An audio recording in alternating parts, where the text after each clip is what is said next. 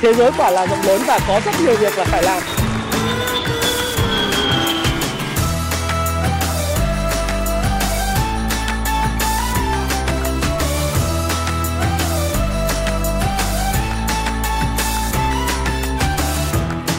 Hi, xin chào tất cả các bạn. Chào mừng các bạn đã quay trở lại với channel của Thái Phạm.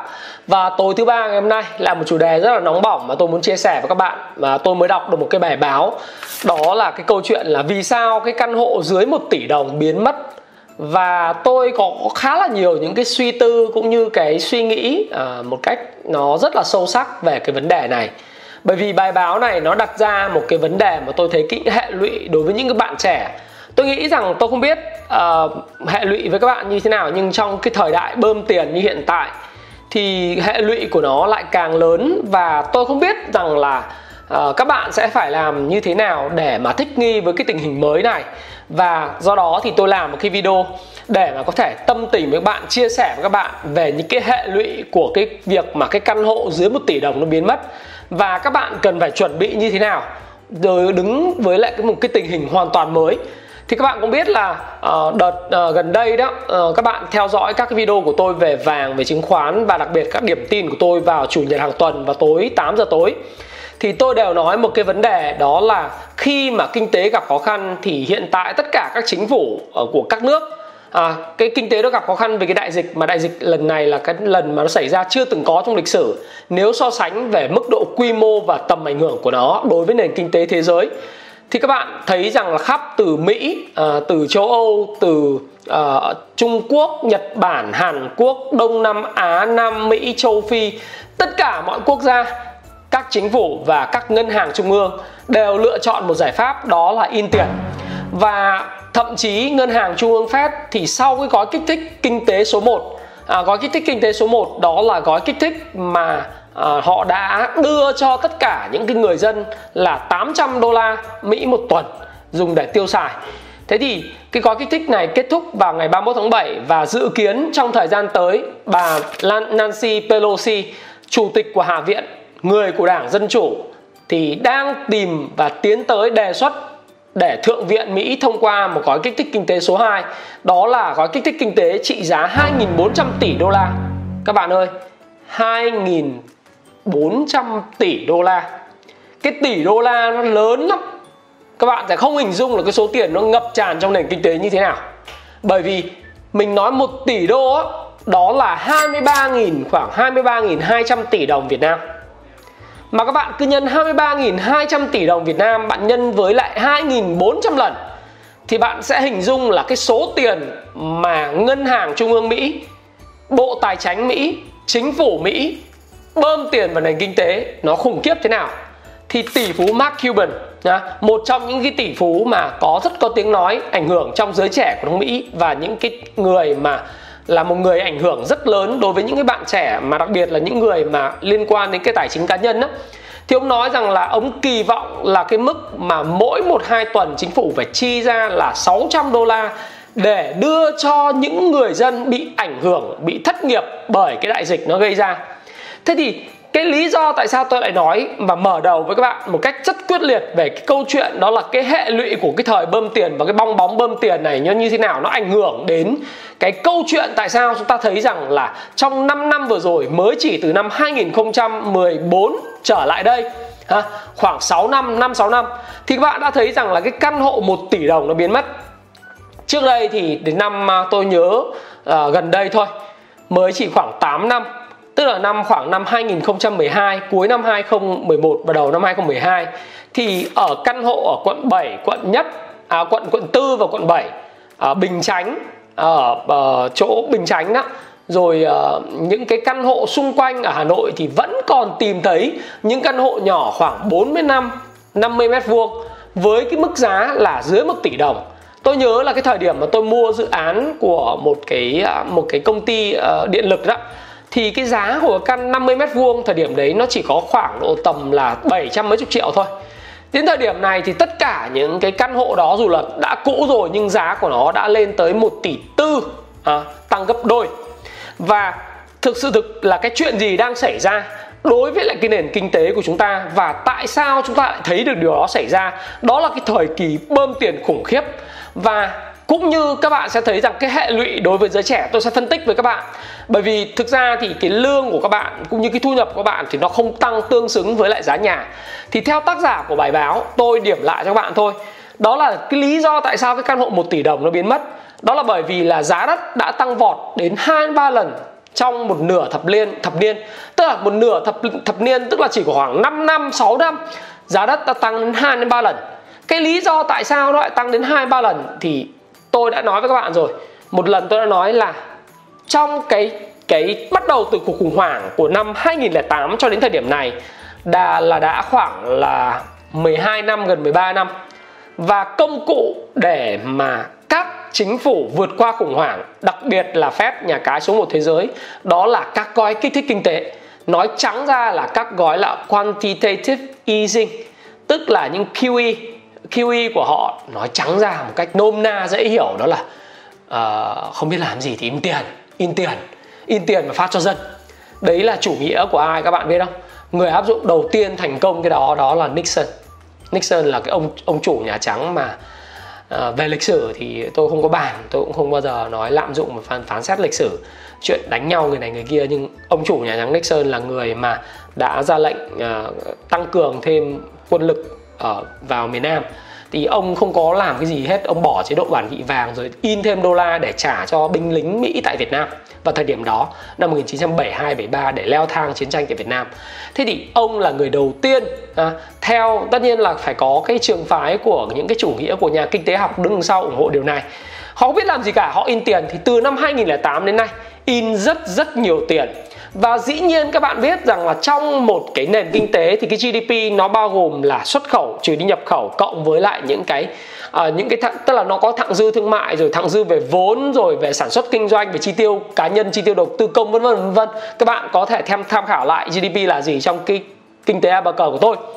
Thế nhưng mà khi mà Mỹ in tiền nó ảnh hưởng đến tỷ giá nó làm cho cái tỷ giá đồng đô la nó bị sụt giảm so với lại những cái đồng tiền quan trọng khác như đồng à, hồi xưa nó là đồng mark đức thì bây giờ nó là đồng euro ha. chủ yếu là đồng franc ừ, rồi đồng mark đức đồng franc thụy thị sĩ đồng bảng anh đồng nhân dân tệ đồng yên nhật bản đồng won hàn quốc thì won thì về cơ bản là nó matching price với lại đồng à, đô la mỹ và neo theo tỷ giá cố định đồng singapore đô la cũng vậy đồng đô la úc cũng vậy thế thì nó làm cho đồng đô la giảm giá do đó thì tất cả các ngân hàng trung ương khác nói ổ mẹ thằng Mỹ ờ, bơm tiền thì ta cũng bơm tiền. Bởi vì nếu không thì ta không thể duy trì cái lợi thế xuất khẩu lợi thế cạnh tranh tương đối được.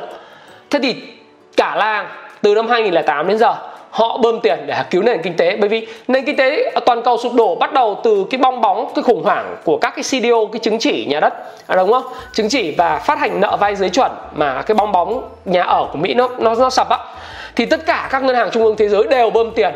Nó dẫn đến là một cái lượng tiền khổng lồ được bơm ra nền kinh tế gói QE1, QE2, QE3 rồi cái tổng tài sản của Fed. Bắt đầu từ việc in tiền nó đã phình lên 4.000 tỷ đô la. Mọi người tưởng rằng là năm 2017 2018 thì khi Fed nâng cái lãi suất lên để thu hút dòng tiền vào để làm giảm cái bảng cân đối kế toán của Fed lại. Thế nhưng mà đời không như là mơ bất động sản đang chững và thậm chí có xu hướng giảm giá ở Mỹ và các quốc gia như châu Âu và Anh do Brexit nữa. Thì bây giờ lại gặp cái đại dịch. Nên một lại một lần nữa, một sự bất lực về chính sách tiền tệ của tất cả các nước và nói chung là ngân hàng Việt Nam thì cũng không có thể nằm ngoài được cái vòng xoáy đó. Bởi vì nếu chúng ta không in tiền tôi nói xin các bạn tỷ giá của chúng ta nếu mà đồng đô đồng Việt Nam đồng bị định giá rất cao thì rất khó bề chúng ta xuất khẩu.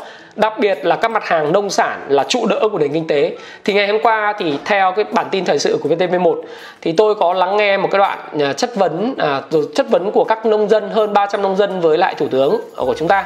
Thì thực sự là chú bảy chú trả lời tôi nói nghĩ là rất là rành mạch tôi không phải khen đại bôi đâu, nhưng mà tôi nghĩ rằng là cực kỳ xuất sắc và cực kỳ rành mạch và nó một cách, nói một cách rất là chân thành. Với lại mọi người, đó là cái nông nghiệp, nó là trụ đỡ của nền kinh tế và giúp cho nền kinh tế Việt Nam chống chọi lại với cái đại dịch. Và dĩ nhiên các bạn nhìn thấy giá gạo, rồi tất cả những mặt hàng nông sản thời gian gần đây, và kể cả thị trường chứng khoán nó cũng phản ứng cái điều đó. Thế thì chúng ta không thể nằm ngoài cái vòng xoáy đó vì nếu chúng ta không in tiền thì nó dẫn đến một điều là đồng đô, đồng Việt Nam đồng nó sẽ bị định giá rất cao so với đồng tiền khác và ảnh hưởng xuất khẩu và trong đó xuất khẩu các mặt hàng nông lâm sản dệt may da dày và những mặt hàng mà Việt Nam có lợi thế cạnh tranh. Thế thành thử ra là gì? Chúng ta cũng phải in tiền cho tốc độ in tiền chúng ta cũng phải kịp theo tốc độ in tiền của euro rồi là của ngân hàng châu, trung ương châu Âu rồi ngân hàng Nhật Bản rồi rồi úc rồi Mỹ rồi Canada đúng không?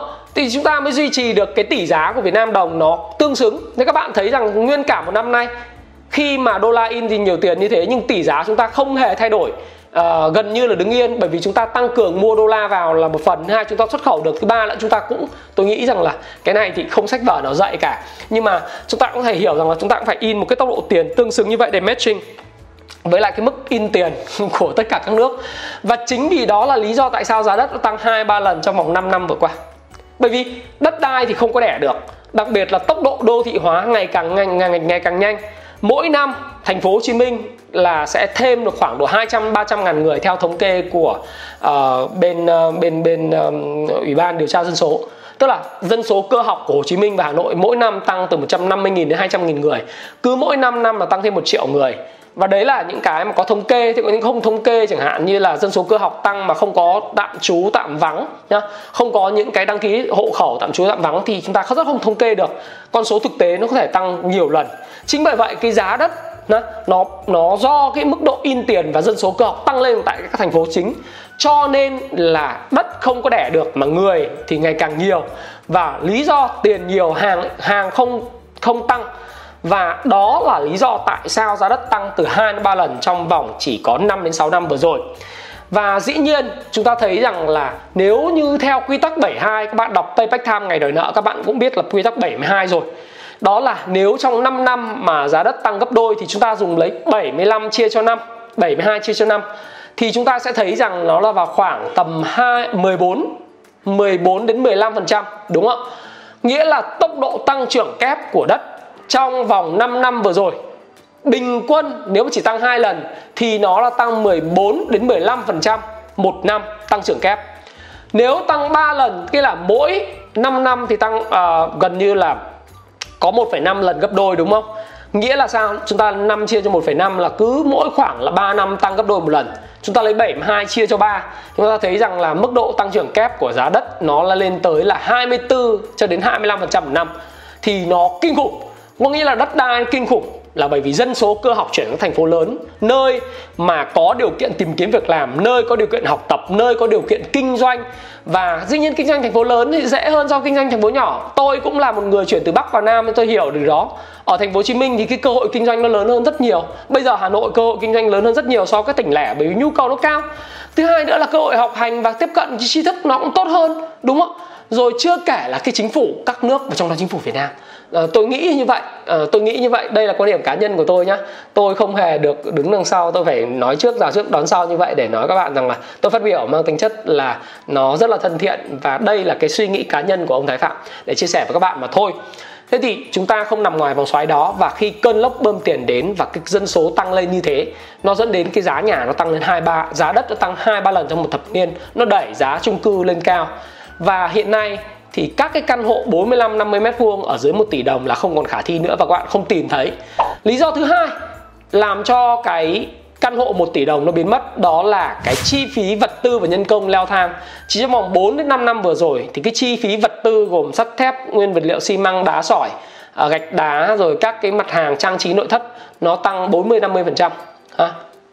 Rồi chưa kể nhân công, thì bây giờ nhân công thì là gì? Công nhân họ xây nhà họ cũng phải được gia tăng tăng lương hàng năm nó tăng đến 30 40 trong 5 năm thì nó tốc độ tăng trưởng như này thì nó chỉ khoảng độ 7 một năm thôi 8 một năm thôi đấy thì các cái giá vật tư đầu vào tại các trung bình uh, tức là ở đây theo thống kê của tác giả bài báo nói là cụ thể đây là giá vật tư đầu vào để xây dựng các công trình nhà ở tại thời điểm năm 2020 đã tăng trung bình 30% so với năm 2015.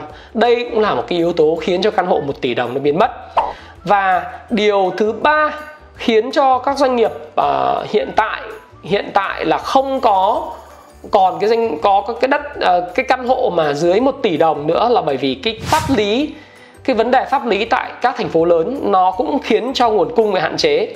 Chẳng hạn như ở thành phố Hồ Chí Minh thì nhiều dự án nhà ở chưa được ủy ban nhân dân thành phố Hồ Chí Minh ban hành quyết định thu tiền sử dụng đất do vướng mắc về cách tính với các thửa đất công xen kẹt trong các dự án và cả các phương pháp xác định giá đất. Vì vậy, các chủ đầu tư không thể nộp tiền sử dụng đất vào ngân sách nhà nước.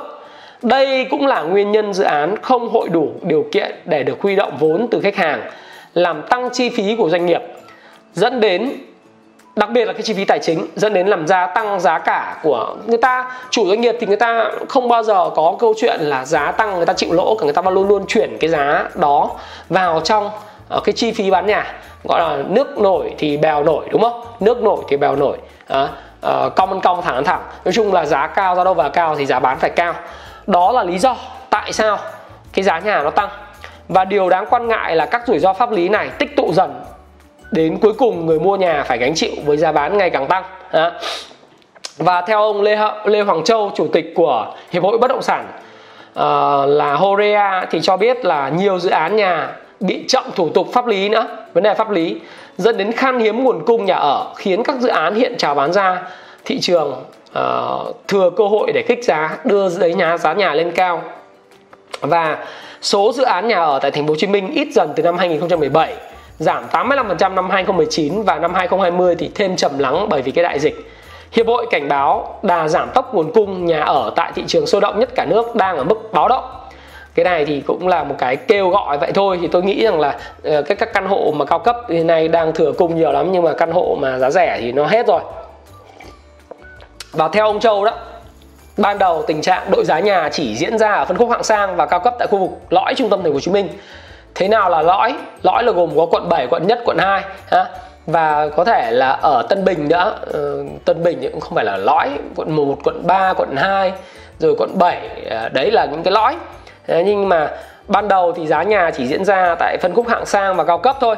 Tuy nhiên thì sau đó tình trạng giá đã kích động lây lan các phân khúc trung và cao cấp, thậm chí là loại nhà giá bình dân tọa lạc ở các quận nằm tiếp giáp hoặc lân cận khu vực trung tâm lõi và tận vùng ven, đẩy mặt bằng giá căn hộ bình dân lên cao trong những năm trước.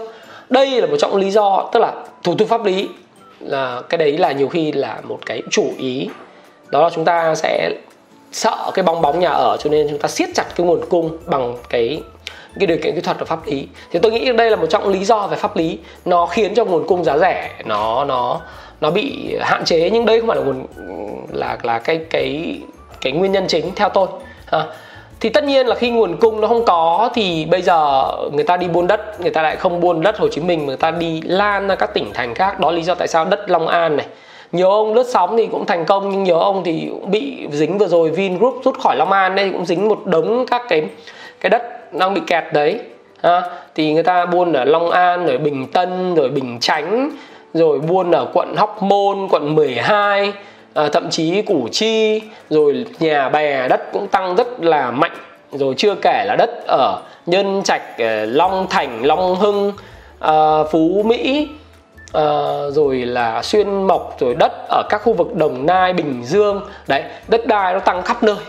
Bởi vì xung quanh thành phố hồ chí minh nó nó nó không có pháp lý thì người ta phải dòng tiền nó phải chảy nó phải tìm một cái cơ hội khác.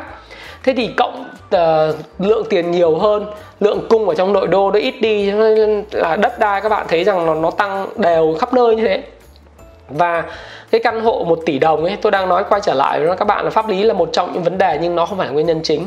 Cái nguyên nhân chính ấy, chính yếu ấy đó là làm cái căn hộ 1 tỷ đồng căn hộ giá rẻ nó không có lợi nhuận. Nó không lợi nhuận nhiều nhưng mà không lợi nhuận. Doanh nghiệp không có mặn mà xây dựng nhà giá rẻ. Và theo ông Nguyễn Lộc Hạnh, tổng giám đốc công ty cổ phần đầu tư bất động sản Ngọc Châu Á cho biết là biên lợi nhuận thấp trong khi rủi ro pháp lý cao, vướng thủ tục kéo dài, tạo lập quỹ đất ngày càng khó khăn đã khiến cho doanh nghiệp không mặn mà xây nhà bình dân. Lý do tại sao? Tại vì theo tốc độ đô thị hóa thì dần dần các cái khu dân cư nó ngày càng đông và mọc vào. Thì cũng là mảnh đất, ví dụ như là 5.000 m2 3.000 m2 như thế hoặc là 10.000 m2 người ta có thể xây những cái căn hộ ở bình, gọi trung cao cấp hoặc trung cấp à, và những căn hộ cao cấp thì cái suất đầu tư nhiều khi không có chênh lệch nhiều so với căn hộ bình dân bởi vì làm móng cọc hay là những hoạt động thì có thể là tiết giảm so với lại cái cao cấp chỉ ở phần gọi là nội thất và hoàn thiện thôi. Nhiều khi móng cọc và tất cả mọi thứ giống tiền nhau nhân công giống tiền nhau nhưng mà cái giá bán của căn hộ chung và cao cấp nó cao gấp vài lần so với lại cái căn hộ thấp thấp cấp. Mà giá bán cao chi phí vẫn vậy hoặc nhỉnh hơn chút xíu thì cái lợi nhuận của doanh nghiệp nó cao, do đó thì nhà nhà, người người, các doanh nghiệp bất động sản, họ quy đất thì có giới hạn, cho nên họ tập trung vào, chung vào cao cấp họ bán những căn hộ là có uh, cái giá bình quân là khoảng 27, 28, 30 triệu thậm chí là có những nơi bán uh, những cái dự án ví dụ như vài chục triệu, 50 triệu, 40 mấy triệu. Như Phú Mỹ Hưng có những dự án bán 60 mấy triệu, 70 triệu một mét vuông. Người ta mua ẩm ẩm thì cái suất đầu tư thì vẫn như vậy.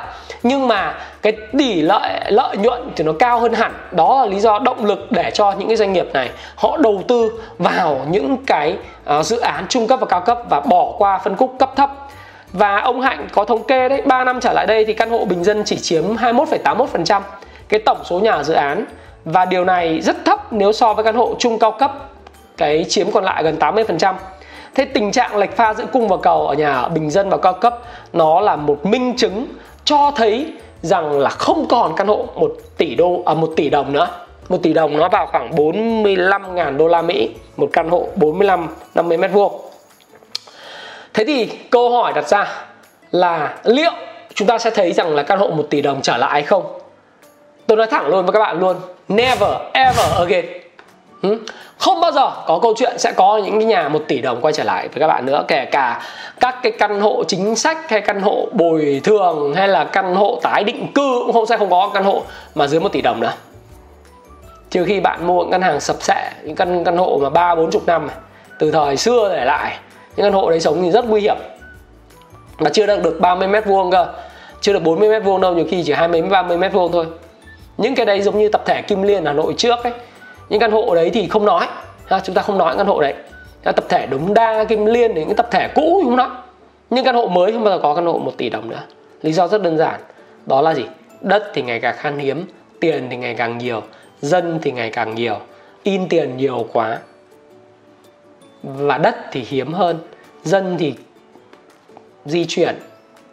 Tăng dân số cơ học các thành phố lớn như thành phố Hồ Chí Minh và Hà Nội là rất cao. Do đó thì các bạn đừng bao giờ mơ mộng về một căn hộ dưới 1 tỷ đồng nữa. Thậm chí, tôi nói với các bạn, cái căn hộ mà tôi mua năm 2012 nó vào khoảng 1 tỷ 6 thì bây giờ bán nhẹ nhàng. Nói chung căn hộ thì mất giá, nhưng bây giờ bán nhẹ nhàng được 2 tỷ 6 2 tỷ 7 cùng diện tích đó, không phải giá căn hộ tăng lên mà đồng tiền bị mất giá đi. Đấy là cái điều tôi chia sẻ rất là thành thật với các bạn. Và hệ lụy của nó cho các bạn trẻ là gì? Các bạn ra trường, các bạn đã cạnh tranh với lại lực lượng lao động. Không những là những bạn sinh viên cùng ra trường với các bạn, mà các bạn còn cạnh tranh với những người đã ở trong cái độ tuổi lao động, những người đang tham gia lực lượng lao động rồi. Các bạn cạnh tranh với công việc ngày hôm qua thì tôi xem cũng là phóng sự của VTV1 nói về cái câu chuyện hỗ trợ việc làm Thái Lan. Tôi nghĩ hỗ trợ việc làm Thái Lan hay Việt Nam thì đều giống nhau. Đó là những người lớn tuổi 50 tuổi vẫn còn đi cạnh tranh với các bạn sinh viên mới ra trường về công việc bởi vì họ bị sa thải trong cái đại dịch nó xảy ra. Và bây giờ các bạn thấy hàng không, khách sạn, du lịch và tất cả những ngành hàng đang bị ảnh hưởng như vậy. Hệ lụy là rất lớn, đặc biệt là những vấn đề về an sinh xã hội, có nghĩa là chúng ta không lo lắng, không lo đủ nhà ở cho người dân. Cái phần thiếu thì nó vẫn thiếu. Đó là những căn hộ vượt tiền cái phần dư vẫn dư đó là căn hộ cao cấp. Những căn hộ trên 5 tỷ 6 tỷ. Hiện nay các bạn muốn mua, luôn luôn có. Căn hộ 4 tỷ, luôn luôn có. Nguồn cung dồi dào đừng nói với tôi vấn đề về pháp lý đừng nói với tôi về những vấn đề là nguồn cung ít đi rồi xây dựng ít đây không. Nguồn cung là thừa rất nhiều các bạn không tin hôm nào tôi làm một cái dự án. À, tôi sẽ làm rất sớm thôi. Đó là tôi bởi vì tôi hứa với các bạn là nhận định về cái vấn đề là thành phố của thủ đức và thành phố khu đông như thế nào. Tôi sẽ lái xe và tôi sẽ quay một vòng cho các bạn xem các bạn thấy là bây giờ cái căn hộ để để chống ở khu vực phía đông thành phố hồ chí minh đặc biệt là thủ thiêm rồi thủ đức nó nhiều vô kể luôn không có sáng đèn chúng ta đi vào buổi tối chứ căn hộ đó đang để không. Nhưng mà các bạn đụng vào người bảo bán rẻ người ta không bán rẻ bởi vì chi phí người ta xây dựng rất là cao. Có thể vấn đề về vướng về pháp lý nhưng mà chi phí xây dựng cao người ta muốn bán cao để thu hồi vốn. À, và người ta cũng biết rằng vấn đề là gì nhà chỉ có tăng không rẻ không giảm đi. Do đó vấn đề hệ lụy về an sinh xã hội là rất lớn. Đó là người nghèo thì ngày càng nghèo và người giàu ngày càng giàu. Và các bạn ra trường các bạn đi làm các bạn vài năm với mức lương. Uh, tôi nghĩ rằng là mức lương thì không thể thay đổi nhiều. Nhưng mà các bạn rất khó để có được nhà tại các thành phố lớn. Thời của tôi, nó kiếm dễ.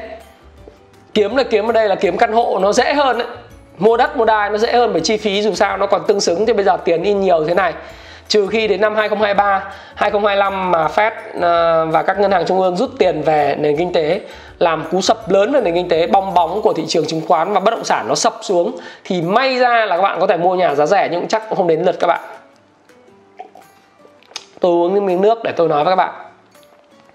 Và các bạn phải làm việc rất lâu năm mới có thể mua được nhà. Đấy là cái hệ lụy thứ hai. Mỗi năm lương các bạn sẽ tăng khoảng độ tầm uh, có thể khi không tăng cùng lắm là 7% đến 10% đấy là một công ty làm ăn tốt và họ sẽ ờ, ông chủ tốt thì mới tăng chứ còn nếu mà công ty mà mà làm ăn mà khó khăn thậm chí là đại dịch vừa rồi xảy ra thì phần đông đến theo thống kê là đến 70% các doanh nghiệp vừa và nhỏ là cắt giảm nhân sự, sa thải, cắt giảm lương. Tôi đã chia sẻ với các bạn rồi là tôi có những người em tại Hà Nội, những người tham gia vào cộng đồng đó, có những người bị mất việc, rồi có những người nói rằng là anh em bạn bè là bị cắt giảm lương, nợ lương, không có tiền, cái đấy là phổ biến đấy. Đã gặp đã cạnh tranh rất khó khăn này, lương còn không tăng thì các bạn cần phải làm rất rất nhiều năm mới mua được nhà. Đấy là với sự giúp đỡ sức của ba mẹ ở hai bên dòng họ. Nếu lấy vợ lấy chồng là ba mẹ chồng ba mẹ vợ rồi tiền tích lũy mua nhà và một cái hệ lụy thứ hai là các bạn phải vay nợ rất nhiều vay nợ nợ rất nhiều. Nhiều khi các bạn để mua một căn hộ 2 tỷ nhiều khi các bạn phải vay tới là 70% giá trị căn hộ 1 tỷ tư. Và với mức lương của hai vợ chồng kém á, nó trên khoảng trên dưới 20 triệu thì các bạn nhiều khi phải trả trong vòng 20 năm thậm chí 30 năm các bạn mới trả nợ xong. Và các bạn sẽ là con nợ cả đời với ngân hàng đó là cái hệ lụy đấy mà cái điều này á, nó là cái điều mà tôi nói là các bạn rất phổ biến ở Singapore rất phổ biến ở Thượng Hải và các thành phố lớn tại châu Á ở Tokyo. Giới trẻ mà giờ không có nhà là bình thường. Ờ, ở nó chứ đừng nói châu Âu. Nói châu Âu nói ở London nói ở Paris tôi đi thì nói thật các bạn không ai có cơ hội những bạn trẻ nào có cơ hội sở hữu nhà ở Paris ở trung tâm ở những quận 11 quận 4 quận 7 không có đâu không có các bạn mà sở hữu nhà ở Paris là phần lớn là những cái triệu phú và tỷ phú đô la. Họ sống ở miền nam của nước Pháp, Nice, rồi Monaco, rồi Marseille, những cảng biển, tất cả mọi thứ. Họ hưởng thụ ở vùng Lombardy đó, hoặc là giáp biên giới bỉ, rất là giàu. Thì họ sở hữu nhà ở Paris, họ cho thuê. Chứ còn nếu bạn muốn mua nhà ở Paris và bạn phải đến cái vùng rất là xa, trong cái bán kính mà tàu điện ngầm nó đi vào khoảng tầm 60 70 cây 40 đến 60 cây, xin lỗi các bạn khoảng tầm đó thì bạn mới sở hữu được nhà lái xe vào thành phố cái tầm 2 tiếng đồng hồ một tiếng hai tiếng đồng hồ. Thì đấy là bạn tôi cho hay như vậy. Và tôi khi sang Pháp thì tôi cũng hỏi tôi như thế. Ở London cũng vậy thôi New York cũng vậy thôi. Thì nếu các bạn mua nhà New York thì không khả thi thì bạn phải new, mua ở New Jersey. Ở Washington DC thì các bạn phải ở xa xa một chút đúng không? Ở DC Virginia thì bạn phải ở xa xa chút. LA thì không có cửa rồi đúng không? Cali các bạn phải ở các cái quận khác quận Cam rồi. Ờ, ở chỉ giá nhà chỉ có ở Texas là rẻ rẻ ở, ở Houston hay là uh, ở Austin thì còn tạm tạm rẻ rẻ bởi vì vùng đấy là vùng chung của nước Mỹ mà. Nhưng mà thôi bây giờ nói về vấn đề Việt Nam thì các bạn sẽ trở thành cái con nợ và ở đâu cũng thế người ta cũng sẽ trở thành con nợ 20 năm ờ, 15 20 năm cái nhà của mình đấy là cái hệ lụy. Và nếu như các bạn không chăm chỉ thì các bạn không có thu nhập các bạn không bao giờ có thể có kiếm được tiền thu được đường nhà hết nhất là trong bối cảnh Fed và ngân hàng trung ương tiếp tục in tiền như thế này. Và như tôi nói với các bạn đã nói rồi người giàu ngày càng giàu và người nghèo ngày càng nghèo. Thế thì bây giờ các bạn bảo thì bây giờ anh vẽ ra một cái viễn cảnh nó u ám như thế. À, tôi không hề vẽ một viễn cảnh u ám tôi nhìn vào sự thật. Bởi vì tôi luôn nói với các bạn là tôi luôn luôn là một người lạc quan đến tận xương tủy và lạc quan của tôi không phải là nói là bịt tai trộm chuông mà cứ nhìn, không nhìn vào vấn đề thực sự và cứ nói ơi mọi thứ sẽ tốt, cuộc đời chúng ta sẽ tìm kiếm hạnh phúc và chúng ta sẽ không cần phải quan tâm đến giá nhà, chúng ta sẽ không quan tâm đến cuộc sống an sinh xã hội. Và chúng ta không cần phải làm những chuyện đó, chúng ta chỉ cần tập trung vào bản thân mình, rồi này nọ, các kiểu. Rồi chúng ta sẽ tốt hơn tốt hơn và chúng ta cứ nắm tay nhau cầu nguyện cho những chuyện đó. Không có chuyện đó đâu. Phải nhìn thẳng vào sự thật. Đấy là sự thật và đấy là hệ lụy. Nếu bạn làm không chăm chỉ và không thông minh, không tăng năng suất lao động bạn sẽ không bao giờ kiếm được nhà. Bạn sẽ vay nợ rất nhiều. Bạn sẽ sống giống như giới trẻ của các nước châu âu giới trẻ của mỹ nhật bản singapore thượng hải thâm quyến quảng châu hồng kông thì đừng nói nữa. Ha, không bao giờ có nhà. Đẹp à? là bọn người renter ha, cả đời. Và tại sao người giàu ngày càng giàu và người nghèo ngày càng nghèo? Vì sao? Người giàu họ có gì? Họ có mối quan hệ. Họ có sự chuẩn bị họ có kiến thức họ có tích lũy họ có nền giáo dục tốt ngay từ nhỏ và cho con cái của họ sau này. Quan hệ là gì? Họ hiểu tầm quan trọng quan hệ bởi vì bởi vậy họ áp dụng những chiêu thức ở trong cái cuốn siêu cò đó. Be a, a Power Connector mà Happy Life của tôi đã xuất bản. Thì các bạn có thể tiếc tiền các bạn không mua cũng được không sao cả tôi cũng chả cần các bạn mua. Nhưng bạn sẽ thấy rằng họ áp dụng những cái công cụ để mà đưa vào trong cuộc sống, họ có những mối quan hệ quyền lực và trở thành người kết nối quyền quyền năng. Có thể là không phải là siêu cái quyền năng, chỉ là một người kết nối quyền năng nho nhỏ thôi, nhưng mà họ có thể tạo ra tiền từ mối quan hệ, biến quan hệ trở thành tiền tệ. Họ có kiến thức, họ học những kiến thức về đầu tư, về kinh doanh, chuẩn bị kiến thức về tài chính từ rất sớm, lo lắng cho con cái từ rất sớm, tiết kiệm và đầu tư từ rất sớm, đúng không? Và đồng thời, họ chuẩn bị tích lũy được cái tài sản để cái cơ hội đến khi cơn mưa vàng đến, họ chộp lấy nó. Nếu khủng hoảng kinh tế xảy ra, họ tìm, họ mua những miếng đất giá rẻ, họ mua những miếng đất giá rẻ. Và trong cái thời kỳ hưng thịnh như thế này thì họ sẽ theo trào lưu và phong trào đầu tư theo trend following, đầu tư theo xu hướng. Trong bất cứ hoàn cảnh nào, người giàu luôn luôn có cách kiếm tiền và kiếm được rất rất nhiều tiền. Trong khi người nghèo thì chỉ lo cơm áo gạo tiền, đúng không? Lo ăn uống ăn mặc cho con. À, nếu có dư giả thì vui chơi giải trí lười biếng hơn không chịu chuẩn bị không có mối quan hệ gì cả ngoài mối quan hệ với gia đình. Mà cái mối quan hệ nó mấy chục năm nó cũng chỉ tôi không nói mối quan hệ gia đình không quan trọng nhưng mà nó mấy chục năm nó chỉ có lanh quanh luẩn quẩn với người bạn thân và mối quan hệ với gia đình thôi đúng không? Rồi nó chả có mối quan hệ để phát triển sự nghiệp. À, nói chung là không nói đến kiến thức đọc bây giờ em em đọc không vào. Em uh, học đủ rồi. Đủ. Rồi học đủ rồi học hết đại học là đủ rồi học hết trung học là đủ rồi đúng không? Không có chi tiến thủ không đọc sách không học về tài chính cũng chẳng học về đầu tư. Túm lại đi làm xong về lấy lương xong rồi đi nhậu. Cuộc đời nó cứ bình bình trôi qua xong rồi nói tại sao mình nghèo. Và nếu các bạn đặc biệt các bạn trẻ xem channel của tôi, xem video này, các bạn sẽ thấy một vài phần phảng phất hình ảnh của bạn bè mình, thậm chí của người thân mình và những người bạn biết trong cái video này. Trong video này. Tôi phải dừng, tôi nói chậm lại một chút, bởi vì tôi, khi mà tôi nói về cái căn hộ một tỷ đồng ấy tôi có một cái empathy, rất là một cái một cái đồng cảm với chuyện đó. Bởi vì tôi xuất thân từ một cái gia đình nghèo. Tôi hiểu là người nghèo như thế nào. Tôi chả bao giờ cần phải phông nền với các bạn là tôi giàu hay là như nào hết. Tôi xuất thân từ nghèo nghèo bỏ mẹ được nghèo lắm, cho nên tôi hiểu người nghèo. Tôi hiểu suy nghĩ của họ. Sĩ diện, tự ái, cái tôi, vô học, thiếu giáo dục. Tất nhiên có những người nghèo không có hèn nhưng mà chả bao giờ nghèo mà sang được cả. Chỉ có giàu mới sang thôi chứ nghèo thì không bao giờ, không bao giờ là sang được. Có những người nghèo, họ sạch sẽ, họ không hèn và rất đáng quý. Nhưng mà nghèo không bao giờ sang, chỉ có giàu mới sang. Giàu chưa chắc đã sang, nhưng giàu là điều kiện cần để sang. Những người sang trọng chưa chắc chưa chắc là đã đã đã phải tức là người giàu chưa chắc đã sang nhưng người sang chắc chắn giàu. Ừ, người sang trọng chắc chắn giàu. Tôi dừng lại tôi nói bởi vì tôi thấy rằng một cái empathy rất lớn ở đây. Cho các bạn bạn bảo là ok anh thái nói này nói kia. Vậy cái giải pháp là gì? Tôi hiểu người nghèo quá bởi vì tôi đã từng là người nghèo nghèo dã man luôn các bạn không thể tưởng tượng nổi đâu và cái video này là một video tâm sự tự sự. Tôi thích cái, cái thể loại mà tôi quay video tôi chân thành tôi nói những cái thứ mà tôi nghĩ. Bởi vì tôi trong hoàn cảnh đó mà. Tại sao tôi cứ dừng để tôi nhai đi nhai lại tôi nói cái chuyện này bởi vì khó chịu. Bởi vì tôi thấy cái cái bóng dáng của rất nhiều người bạn trẻ rất nhiều người ở độ tuổi đi làm xong rồi trên 30 nữa đặc biệt là những người trên 30 xem cái video này có, có thấy giống giống mình không? Trước đây tôi đã thấy nhiều người như vậy quá và họ cứ suốt ngày than ấy. Và thậm chí bạn bè tôi bạn bè cấp 3, cấp 2 thậm chí đại học cũng thế. Vẫn còn rất là khổ rất vất vả. Làm sao bứt ra?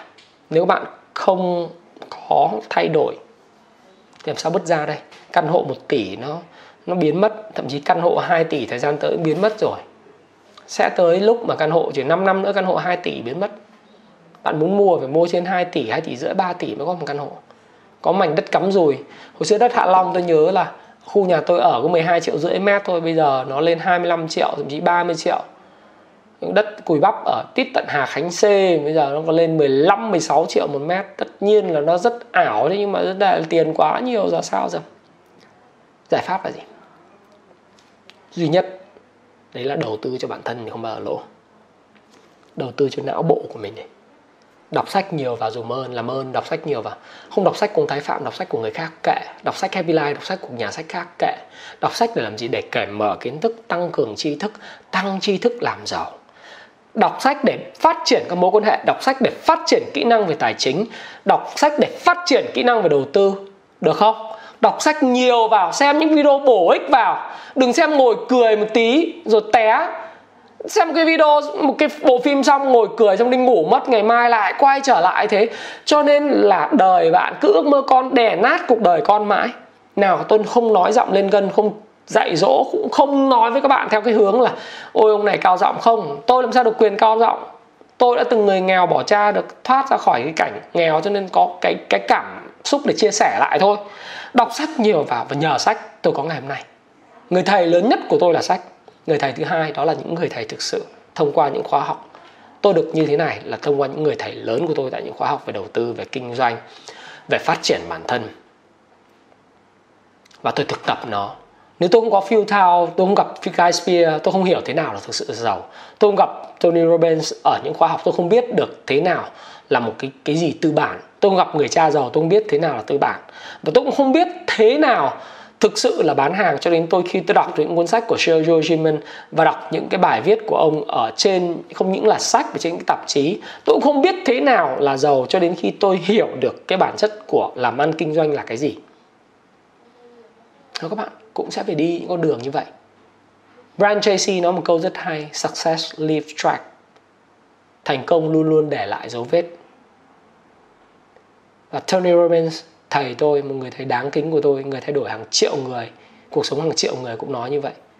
If you want to be successful, you have to think as a successful man. If you want to be a millionaire, you have to have the thinking of a millionaire. Nếu bạn có tư duy của người thành công thì bạn muốn thành công, bạn phải có tư duy người thành công, bạn muốn trở thành triệu phú thì bạn phải có tư duy người triệu phú. Bạn muốn xóa bỏ cái những cái thứ 1 tỷ đồng này 2 tỷ đồng 3 tỷ đồng. Hãy nghĩ đó là chuyện nhỏ và có tư duy của người giàu. Tư duy người giàu đó là gì? Học tập đầu tư cho bản thân và hành động liên tục liên tục liên tục liên tục liên tục. It's not try and error. Nó không phải là vấn đề là thử và sai.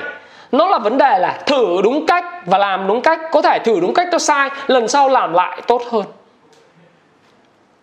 That's the way. Nào, không dạy dỗ các bạn nó là cảm chia sẻ cảm xúc với tôi với các bạn mà thôi. Do đó các bạn trẻ đầu tư cho bộ não học cách uh, đi theo những cái người giàu hơn mình có suy nghĩ của người giàu đầu tư theo xu hướng biết cách đầu tư và tiết kiệm đặc biệt đọc nhiều học nhiều vào. Nếu tôi nghĩ rằng là các bạn có cơ hội thì các bạn hãy thử đọc những cuốn sách về tài chính. Đối với Happy Life của chúng tôi thì chúng tôi là một trong những công ty về về sách, về tài chính, tôi nghĩ rằng là số 1 tại Việt Nam, tôi tự phong vậy đi. Không có cái cái tổ chức nào phong cho chúng tôi. Nhưng tôi nghĩ là một công ty về tài chính cá nhân và đầu tư số 1 tại Việt Nam tại điểm hiện nay. Và tất cả những cuốn sách tôi đưa về là toàn bộ tất cả những tâm huyết của tôi dành cho những bạn trẻ và những người không còn trẻ nữa để có thể tự đọc và thay đổi cuộc đời của mình và tôi hy vọng rằng là cái dân trí uh, bởi vì nếu so sánh cái mức độ đọc sách người Việt so với lại người châu Âu tại sao người châu Âu giàu ấy? Người Bắc Âu đọc năm hai cuốn sách một năm bình quân. Người Mỹ là trên ờ, uh, 36 cuốn sách một năm. Còn người Việt Nam thì rất là ít à, lại còn nạn sách giả sách lậu nữa đúng không? Có nhiều thứ khác nữa. Thì uh, tôi nghĩ rằng là khi các bạn xem video đến đây tôi nghĩ chắc chắn bạn là một người tôi luôn nói người xem video của Thái Phạm sẽ là những người rất khác biệt rất khác bọt và bạn là người cực kỳ khao khát thành công. Và tôi mong các bạn thành công. Nếu như các bạn xem được cái video này và các bạn cảm thấy các bạn muốn thay đổi, các bạn comment cho tôi rất nhiều về cái sự thay đổi của bạn rồi. Tôi nhận được rất nhiều sự cảm ơn, những lời cảm ơn chân thành của các bạn. Tôi đã nhận rồi, nhưng các bạn, nếu có thay đổi, các bạn hãy, đã thay đổi cái điều gì, comment cho tôi biết ở phía dưới. Mong muốn thay đổi điều gì, comment cho tôi biết ở phía dưới. Và sau này, tương lai 5 năm 10 năm 20 năm, nếu các bạn thành công nhờ cái video này, hãy cảm ơn tôi sau tôi xin luôn luôn chào đón tất cả những cái lời yêu thương, những lời chia sẻ động viên của các bạn. Và tôi xin hẹn gặp lại các bạn trong những chương trình của tôi. Nếu các bạn có duyên gặp tôi tại những lớp khóa học về đầu tư kinh doanh của tôi. Và nếu không thì chúng ta có thể đọc sách cùng nhau, chúng ta có thể chia sẻ với nhau trên cộng đồng. Và chắc chắn bạn là người khao khát thành công hơn tất cả những người khác. Và khi xem video đến đây, Thái Phạm xin cảm ơn các bạn rất nhiều. Hãy comment cho Thái Phạm biết bạn yêu thích điều gì ở video này và hãy chia sẻ video này thông qua Zalo, uh, Viber, WhatsApp, mạng xã hội bất cứ cái nền tảng nào mà bạn cảm thấy rằng cái video này nó sẽ hữu ích với những người nhận nó. Và hãy nhấn nút like để tôi thêm động lực để làm những video tự sự chia sẻ với bạn vào tối thứ ba hàng tuần như thế này đến tất cả các bạn. Và Thái Phạm xin cảm ơn bạn và hẹn gặp lại các bạn trong cái video ngày thứ năm nói về vấn đề kinh doanh trước khi chúng ta có những video về thứ bảy và chủ nhật, hay thậm chí một cái buổi livestream nào đó để chia sẻ cùng với nhau để nói chuyện. Và video đã dài rồi. Xin cảm ơn tất cả các bạn rất nhiều và xin hẹn gặp lại các bạn trong video ngày thứ năm tuần này. Xin chào và xin hẹn gặp lại các bạn.